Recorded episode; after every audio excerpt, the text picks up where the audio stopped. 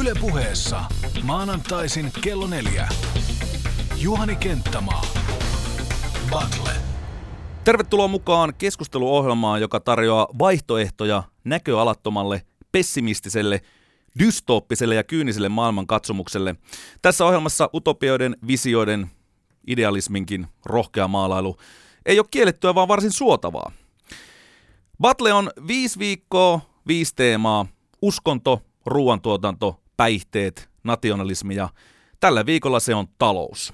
Tervehdys, meikäläinen on Juhani Kenttämaa.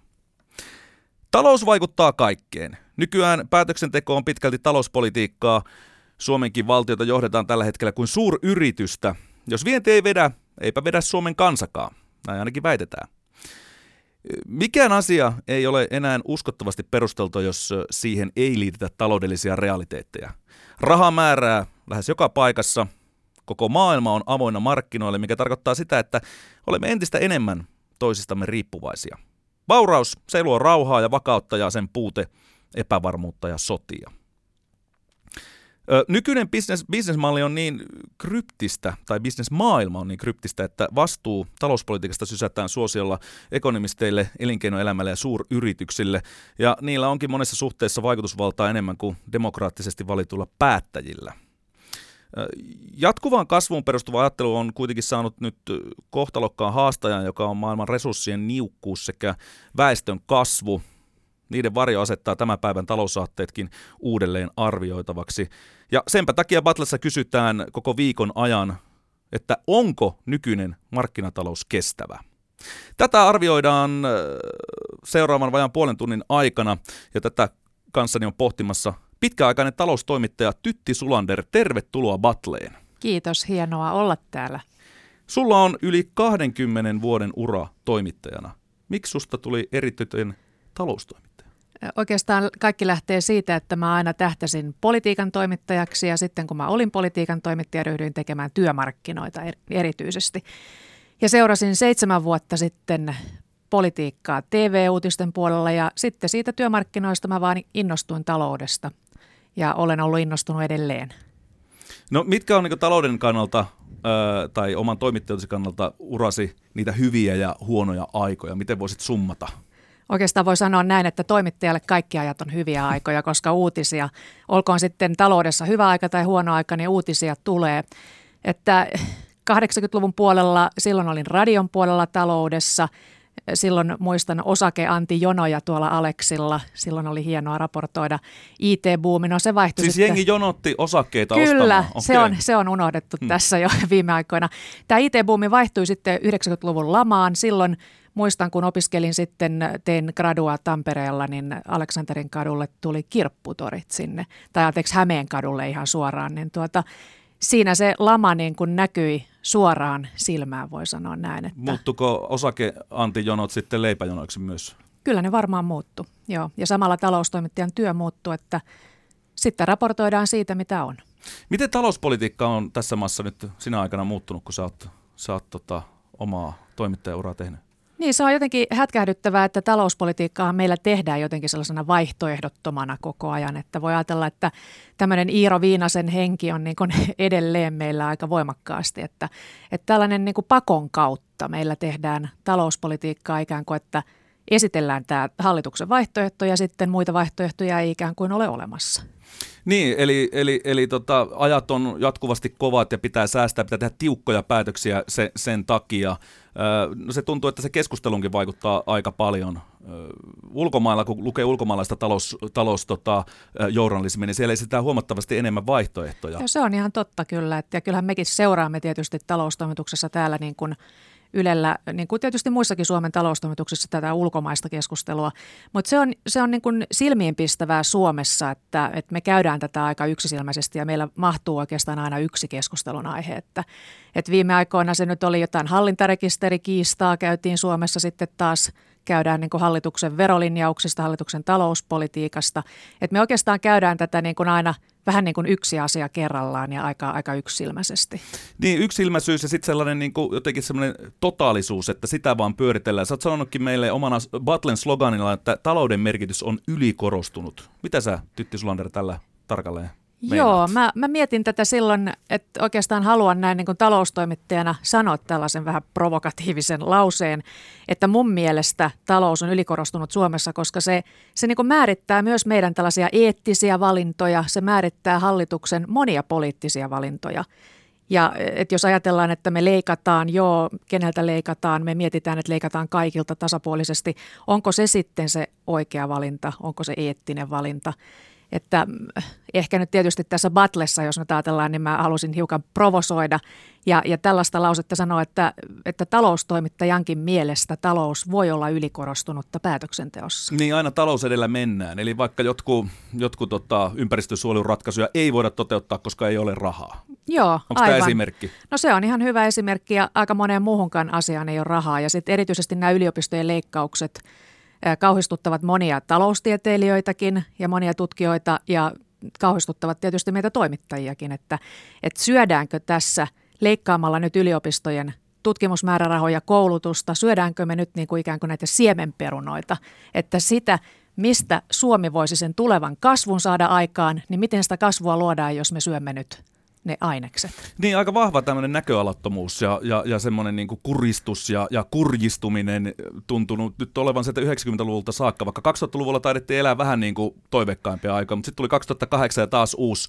uusi lama, Joo, niin onko tämä nyt tarttunut, niin kuin, tuntuu, että tämä on tarttunut vähän niin kuin kaikkiin? Joo, se on tietyllä tapaa siis taloudellinen tila on tietysti toinen. Meillä on, että jos nyt kuitenkin sanon tähän näitä faktoja muutaman, niin tietysti Suomen taloudellinen tila ei ole hyvä. Et, et eihän sitä varmaan kukaan kiistä ja se on poliittisestikin ikään kuin konsensus siitä, että jotain täytyy tehdä. Me ollaan kolme vuotta oltu, vähän laskutavasta riippuen, mutta ainakin kolme vuotta taantumassa. Sitten meillä on tuota, komissiolta tuli just nuhtelukirje siitä, että miten meillä hoidetaan taloutta. Me ollaan rikottu näitä emurajoja, meillä on velkasuhde yli 60 prosenttia, alijäämä yli 3 prosenttia, eli EU-kriteereitä me emme täytä. Ja se on niin uusi, uusi paine tähän No se, se luo painetta, joo. Ja tuota, meillä vienti laskee, mistä tietysti pitää olla huolissaan, että – että mitä me tehdään, jos vienti ei, ei edelleenkään vedä. Et kyllähän fakta on se, että, että jotain täytyy tehdä, mutta sitten se on poliittista arvovalintaa, mitä tehdään. Niin, nykyistä äh, politiikkaa, mitä äh, kolmen Sn hallitus johtaa, niin sitä on haukuttu kurjistuspolitiikaksi, koska kaikesta nyt vahvasti leikataan, niin kuin kaikki me tiedetään. Mutta onko se niin kuin ainoa, ainoa oikeasti vaihtoehto tällaisen paineen keskellä?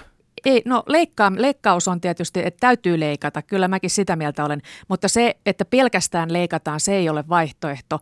Mä olen itsekin uutisoinut aika paljon ja kirjoittanut näkökulmia siitä, että miten – nykyinen hallituksen talouspolitiikka, tämä, varsinkin, varsinkin verolinja on hyvin vaihtoehdoton, että hallitus haluaa tehdä leikkaukset, mutta ei halua korottaa veroja. Ja tästä nimenomaan talouspolitiikan arviointineuvosto on sanonut Roope Uusitalon johdolla, kiinnittänyt samaan huomiota, moni muukin on kiinnittänyt samaan huomiota, että minkä takia ei esimerkiksi arvonlisäveroa lähdetä nostamaan tai edes niitä alempia arvonlisäverokantoja. Että ikään kuin, niin kuin pelimerkkejä on, mutta hallitus on – on, no mä olen kirjoittanut tästä näin, että hallitus leikkasi itsensä nurkkaan. Eli, eli hallitus ei käytä niitä kaikkia keinoja, mitä olisi olemassa. Niin, sanotkin tuossa, että ideologisia päätöksiä nämä tietenkin jollakin tavalla on, tai, tai, tai niitä, että niitä pitää tehdä poliittisia päätöksiä, ne pohjautuu joihinkin äh, tällaisiin äh, ideologioihin ja, ja, ja tota, teorioihin, niin onko tässä nyt kuitenkin sellainen, sellainen niin kuin poliittinen linja, äh, etunenässä, jolla romutetaan pikkuhiljaa hyvinvointivaltiota? No siihen mä en, en usko, että kyllä jos ajatellaan nyt, että joo, kokoomuslainen valtiovarainministeri ja näin, mutta kyllä kokoomuskin on, on hyvinvointivaltiopuolue, että en, en mä siihen en usko. Ainakin nykyään. Joo, ky, no kyllä, joo. Mutta et, et kyse ei ole niin kuin hyvinvointivaltion romuttamisesta, kyse on siitä, että jotain täytyy tehdä, on tehty arvovalintoja, ei haluta, hallitus on, on määritellyt hallitusohjelmassa, että veroaste ei saa nousta tämän hallituskauden aikana. No, miksi? Siksi kun on määritelty niin. Että olemme päättäneet tämän jo heti ensimmäisenä päivänä istunnossa säätytalolla. Ja siitä on pidettävä kiinni. Siitä on nyt pidettävä kiinni, juu. Mm. Siitä on nyt mustaa valkoisella. Kysyin tätä valtiovarainministeri Stubbilta. Hän sanoi, että, että teimme poliittisen valinnan. Ja sitten tietysti, no okei, hallitus on tehnyt poliittisen valinnan. Hyvä niin. Mutta sitä ei voi sitten perustella sillä, että meillä ei ollut vaihtoehtoja tai että meidän täytyy tehdä näin. Se täytyy sitten perustella niin, että me teimme tässä poliittisen arvovalinnan, johon äänestäjät ovat antaneet meille valtuutuksen ja Siksi teemme näin. Mi- mikä meitä niin kuin odottaa, jos tällainen politiikka tavallaan jatkuu? Kuka tässä niin kuin on suuri hyötyjä? Onko sulla niin kuin analyysiä siitä? No mulla ei ole siihen analyysiä. Se riippuu aina keneltä kysyy, että kuka hyötyy mistäkin. Mutta tuota, Tuloerot mä... kuitenkin kasvaa. No joo, si- siitä voidaan kyllä puhua, että et, et, tällainen entistä jakautuneempi ja eriarvoistuneempi yhteiskunta meillä kyllä Suomessa on, että sehän on ihan, ihan fakta. Tuloerot kasvaa. Me ollaan muutenkin, tietysti tuolla sosiaalisessa mediassa huomaa tämän parhaiten, että ollaan entistä jakautuneempia tällaisiin blokkeihin. Mm.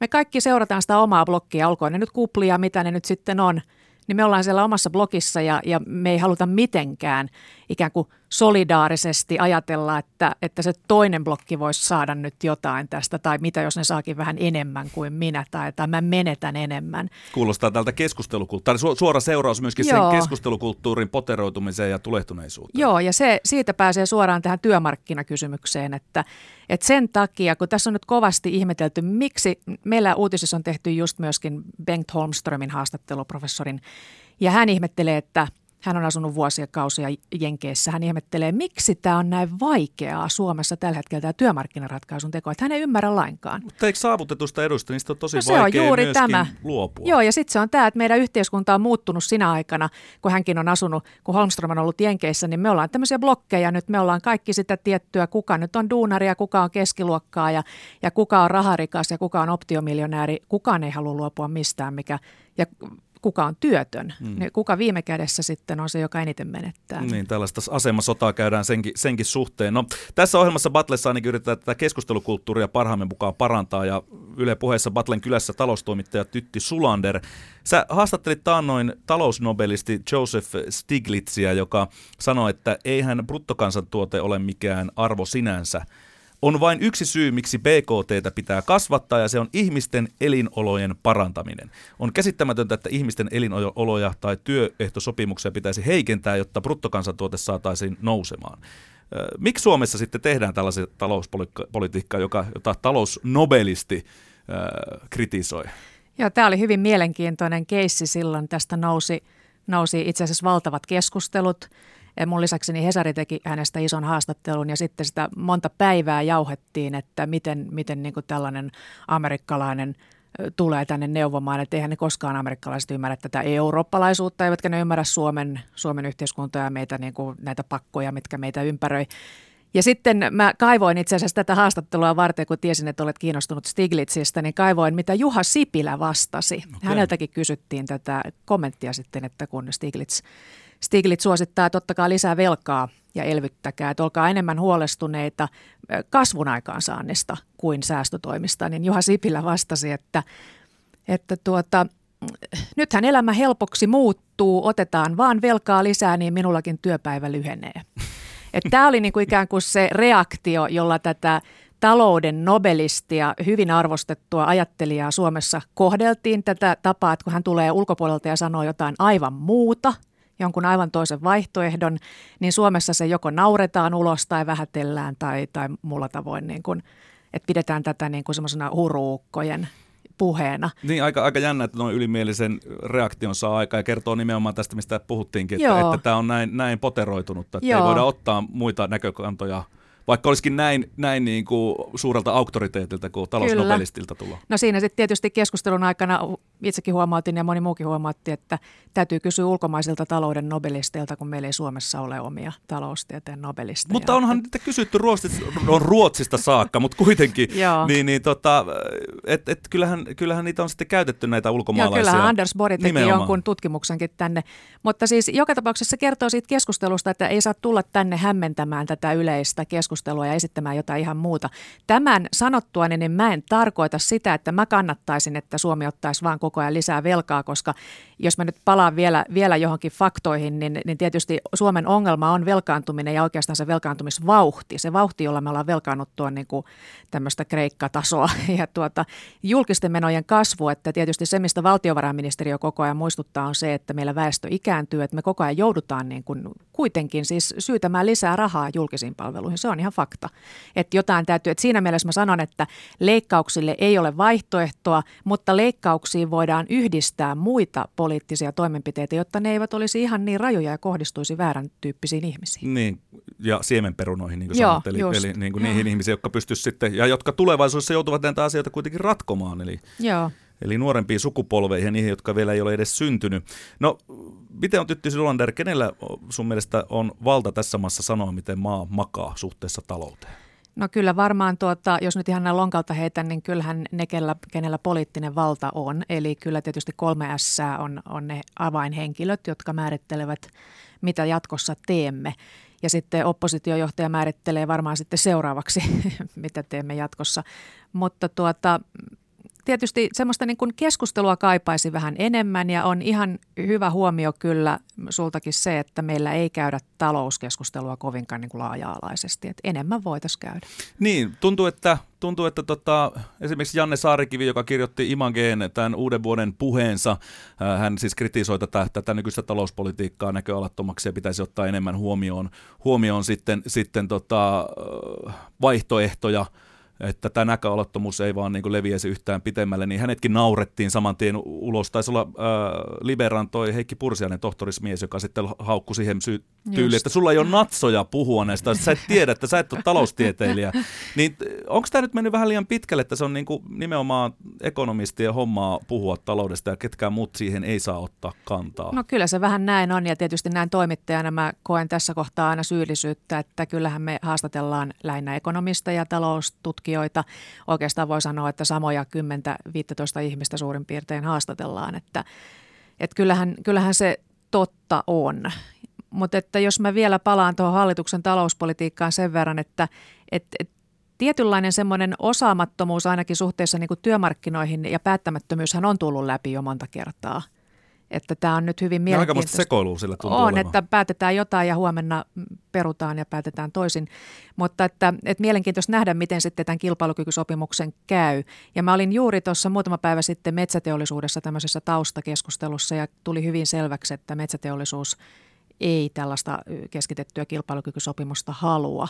Jotenka tämä, tämä ikään kuin pinnan alle nyt lakaistu – kilpailukyky tai, tai tupo tai yhteiskuntasopimuskiista, niin kyllä Suomen se sieltä, malli. Joo, Suomen malli, se palaa sieltä. Kyllä me tuossa huhti-toukokuussa viimeistään ollaan taas jälleen näissä aivan samoissa asioissa, kun huomataan, että se Suomi on kuitenkin ollut perinteisesti ja historiallisesti noussut ison teollisuuden avulla. Metsäteollisuus on, on se ykkösjuttu ja meillä on ollut telakkateollisuutta, terästeollisuutta ja tällaista. Niin onko nyt tässä myöskin tämän teollisuuden ja elinkeinoelämän murros myöskin vahvasti käsillä? Joo, toi on hyvä huomio. Nimittäin metsäteollisuushan kävi kovan murroksen läpi juuri joitakin vuosia sitten, kun tehtaita ja paperikoneita lakkautettiin.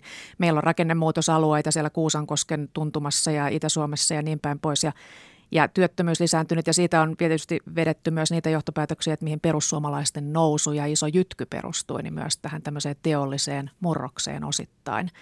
Että, että koko ajan me käydään tällaista murrosta läpi ja oikeastaan mä nykyään seuraan hyvä, hyvin suurella mielenkiinnolla Nokiaa, koska Nokia on nyt semmoinen... Siis Nokia Nokiaa, sitä no, no, ihan, ihan Nokia Joka Nokia. myytiin Microsoftille. Kyllä. Niin. Ja mun mielestä se on, se on hyvä tämmöinen niin vertauskuvallinen jälleen kerran niin kuin tälle Suomen murrokselle, että, että mä tulin taloustoimittajaksi takaisin silloin vuonna 2007 ja Nokia oli voimissaan ja sitten 2011 meillä oli ILOP ja, ja palava öljylautta, Burning Platform ja, ja kaikki lähti menemään ihan käsistä. Matkapuhelimet myytiin se 2013 Microsoftille, no se oli, se oli ihan hirvittävä kansallinen trauma. Mä muistan vieläkin se päivän, kun tämä päätös tuli, että eihän tämä voi olla totta. Matkapuhelimet on myyty mm. ja Microsoftille. Ja kaikki tietää, että Microsoft alkaa saneerata seuraavaksi ja työttömyyttä tulee. No sitten Siilasmaan johdolla, niin yhtäkkiä Nokia on muuttunut pikkuhiljaa tämmöiseksi verkkoyhtiöksi ja Alcatel Lucent fuusion myötä 2015, niin meillä on tällainen, olen sanonut monta kertaa, se uusi Nokia on Nokia. Eli meillä on uusi Nokia, se on Suomen suurin yrityskauppa, joka tehtiin Alcatel Lucent fuusiossa yli 15 miljardia arvoltaan, niin meillä on nyt siis jälleen sellainen jätti tässä maassa, joka on maailman tri- kolmikossa, siis kärkikolmikossa kahinoissa mukana ja pystyy niin kuin pelkän kokonsa puolesta vallottamaan markkinoita lisää. Että tämmöisiä positiivisia signaaleja, että Nokia on tässä taas hyvä tämmöinen esimerkki, että jos me niin pystyttäisiin tämä Suomi-laiva samalla tavalla kääntämään – että meillä on ollut menestyksen aikoja ja ne olivat myös Nokiasta lähtöisin. Toivotaan, että tulee uusia menestyksen aikoja, mutta niin kuin – että et se on mahdollista. Jos se on yritykselle mahdollista, miksi se ei voi olla meillekin mahdollista? Niin, eli toivoa nyt löytyy ja nimenomaan tästä vanhasta kunnon Nokiasta. Mitä muita tällaisia indikaattoreita siitä, että me ei olla niin näköalattomassa tilanteessa, niin sä Tytti Sulander löydät tästä tulevaisuuden talouskuvioista? No mä löydän aika montakin, koska mä olen taloustoimittajana, haluan korostaa positiivista eh, niin kuin ajattelua. Se on ihan ja yritän, yritän korostaa sitä, että tämä ei ole pelkkää surkeutta. No tietysti aina sanotaan slash, juu, slash on, on loistava loistava esimerkki tästä, mutta tuota, jos nyt ajatellaan, niin, niin meillä on siis tehdasteollisuuden investoinnit on piristyneet. Tänä vuonna ne piristyy lisää, kaikki arviot näyttää sitä. Meillä erityisesti energia-ala ja metsäteollisuus investoi. Meillä on Äänekoskelle olisi tulossa tämmöinen miljardin biotuote tehdas. Niin no- aivan no, modernein tällainen niin kuin sellutehdas, mitä maailmasta löytyy. Ja tietyllä tapaa tämä on ikään kuin sitä vanhaa. Tämä on niin kuin sitä sellunkeittoa, mutta uudella, uuden tyyppistä. Ja sitten taas tämä tosiaan Nokian lisäksi, niin meillä on peliteollisuus, meillä on startuppeja, joita tämä, tämä Slash vie niin kuin pelkästään tämmöisillä maineilla, joka Slashilla jo on, niin me saadaan tänne kiinnostuneita tulemaan Suomeen katsomaan ja, ja yritykset saavat starttirahaa, saavat sijoituksia – ja tuota, VTTllä muhii tälläkin hetkellä monta yritystä, jossa on mielenkiintoisia hankkeita menossa. Periaatteessa voisi vallottaa maailmaa. Nämä on tämmöisiä niin kuin pieniä ituja. Ja sitten ehkä niin kuin positiivisena kuitenkin voi mainita sen, että eihän meillä työttömyys ole lähtenyt mihinkään niin kuin rajuun ryöstäytymiseen, kasvuun. Että onneksi. Että si- siinä on sellainen niin kuin myös kasvun siemen, että jos tästä ikään kuin tämän kansakunnan ostovoiman myötä päästäisiin nousuun. Monia, monia äh, tällaisia valoja näkyy tunnelin päässä, mutta kun mainitsit tuon Slassin ja startupin, niin sitä on tietenkin myöskin kritisoitu paljon. Sitä on puhuttu etuoikeutetun yrityselitin ja sellaiseksi haluavien pyrkyreittin verkostointi tapaamiseksi ja siinä esimerkiksi AY-liikkeen ja työntekijöiden oikeude, oikeuksia niin kuin poljetaan tai niin kuin puhutaan, puhutaan vaikka Voltista, eli tämä, joka toi tällaisen tota, puhelin-appsi, jolla voit tilata sitten niinku ruokaa ja, mm, ja mm. sitten on tutkittu vähän pintaa syvemmälle, niin nämä lähetit saa ihan niinku, heille ei makseta mitään viikonloppulisia, heillä on ihan onneton joku yhdeksän euron tuntipalkka. Ja nolo juttu, koska se oli nimenomaan tämä Slashin perustajan tai toimitusjohtajan yritys. Niin, niin myöskin toimittaja, Joo. entinen sellainen nyt liitteen pyörittäjä. Ja sitten Uberistä, eli tästä taksi, taksipalvelusta, niin, niin, niin tota myöskin on, on, on, on paljon epäkohtia löydetty. Eli hyvä idea, mutta sen, siihen lisätään myöskin, että se, et, et se idean lisäksi ne on, ne on siis pärjännyt myöskin sillä, että ovat onnistuneet painaa työntekijöiden etuja alas. Mm. Niin jotenkin tämä vaikuttaa kuitenkin hyvin näköalattomalta. Joo, se on, se on surullista kyllä, että, että eihän, eihän niin kuin ikään kun eihän uusikas sukupolvi voi ajatella, että, että se tehdään jonkun toisen selkänahasta se, sitten se oma menestys. Että kyllähän niin kuin, onhan, se, se liittyy tähän eriarvoistumiseen, että, että työntekijöiden oikeudet tietyllä tapaa murenee koko ajan. Ja, ja että meiltä oletetaan, että me ikään kuin otamme vastuuta yrityksen tilasta ja menestyksestä ja teemme nyt kaikkemme sen eteen ja, ja olemme sitoutuneita työntekijöitä. Et samoin nämä nuoret yrittäjät, en yleistä, mutta jotkut heistä ajattelevat myös sillä tavalla. Mutta mä en myöskään yleistäisi slashia tähän, että jos siellä on muutamia tämmöisiä ylilyöntejä, joita sitten myös pahoitellaan ja pyydetään anteeksi, niin tuota, et kuitenkin ikään kuin jos nähtäisiin se suuri kuva, että, että kaiken tämän tämmöisen epätoivon ja, ja mielettömän synkistelyn kautta tai, tai siinä keskellä, niin syntyy jotain sellaista, että jotkut kuitenkin uskoo johonkin, että kyllä mä nyt tässä pärjään ja me mennään vaikka maailmaa vallottamaan, jos ei Suomesta löydy asiakkaita. Niin, no tähän onkin nämä suuret lupaukset, tämä on lupaustaloutta, että nyt mullistetaan mm. maailmaa ja tehdään, joka on mahtava juttu, että sillä asenteella lähdetään. Se on vähän jopa niin kuin jollakin tavalla tämmöisen suomalaiseen pirtaan jopa ennen kuulumatonta, mutta että myöskin ne lupaukset on aika usein tyhjiä lupauksia. No myös. joo, joo täytyy, täytyy toivoa, ettei se kaikilla ainakaan ole näin. No, sitten on tietysti, mä sanon vielä toinen esimerkki, mm. hän on meillä Supercell, joka on sitten taas esimerkillinen veronmaksaja, hyvän tekijä, lahjoittavat hyvän tekeväisyyteen paljon, tiedän senkin, niin tuota, et on toisiakin esimerkkejä. Niin, tämän, tavallaan tämä niin yhteisöllinen vastuu, mikä yritykselle tulee, niin, niin, niin tähän, tämän mahtava esimerkki siitä, mutta myöskin mm. tätä veronkiertoa tai aggressiivista verosuunnittelua, sitä löytyy kuitenkin pilvin pimeä, mihin ollaan törmännyt törmätty erilaisissa Joo. uutisoinnissa. Niin miten sä näkisit, että tätä tavallaan tervehdytetään, se, että, että saadaan ä, isot menestyvät firmat myöskin vastuulliseksi siihen, että se pitää tätä meidän, meidän pientä maata pinnalla. Niin minkäla- pitääkö tähän jotain, sopia jotain, jotain kunnon ve- verotukseen tai johonkin muuhun lainsäädäntöön, tämmöisiä, niin kuin, no miten sanotaan, tällaisia niin pelisääntöjä? Joo, tämä on iso kysymys ja tätähän parhaillaan siis myös EU-tasolla koko ajan näitä veroparatiiseja halutaan sulkea ja, ja niin kuin rajoittaa sitä toimintaa. Ja onhan tietysti niin kuin hätkähdyttävää, että kun Suomessa on kävi nyt ilmi, että, että työeläkeyhtiöt sijoittavat myös näihin tällaisiin veroparatiisiyhtiöihin tai sitä kautta myös menee menee tuota ja kulkee rahaa, niin sitten meillä samanaikaisesti keskustellaan siitä, että, että täytyyhän niidenkin voida tehdä näin, koska tuotot pienenevät, jos ne eivät voi sijoittaa veroparatiiseihin, niin sitten meidän eläkerahat, me emme saa yhtä hyvää tuottoa niihin. Et samanaikaisesti, kun me niinku kauhistellaan sitä veroparatiisien käyttöä, sitten me ollaan kuitenkin heti valmiita, jos se koskee jotain, jotain omaa rahaa, niin ja voisinpa myös näin heittää provosoivasti, että, että jos tässä nyt olisi kyse ihmisten omista sijoitussalkuista, niin veikkaanpa, että moni olisi valmis kyllä ihan hyvin, että juu, kyllä, kyllä tota, voidaan kiertää Luxemburgin kautta. No torstaina TV2 kello 22 starttaa väittely siitä, että onko nykyinen markkinatalous kestävää. Vastapuolelle asiasta vääntämään saapuu siis Demareiden puheenjohtaja Antti Rinne sekä degrowth.fi-projektin Paavo Järvensivu, joka on siis kestävän kehityksen taloustieteilijä. Niin mitä odotuksia sulla on tältä keskustelulta? Mä odottaisin konkretiaa ainakin, että, että pitäkää keskustelun taso konkreettisena, turha käydä sellaista akateemista väittelyä, että ylätasolla, että mitä niin kuin aatteita tai ajatuksia tässä nyt yritetään toteuttaa. Et mielellään ihan konkreettia, millä tavalla Suomi nousee tästä suosta. Ja, ja mä, mä olen heittänyt tässä nyt koko keskustelun ajan, että mun näkökulmani on se, että leikkauksia ei voida välttää. Leikkauksia joudutaan tekemään, mutta mikä on niin kuin siihen se lisäelementti, millä leikkaukset ei olisi ihan niin kovia kuin mitä nykyinen hallitus tekee.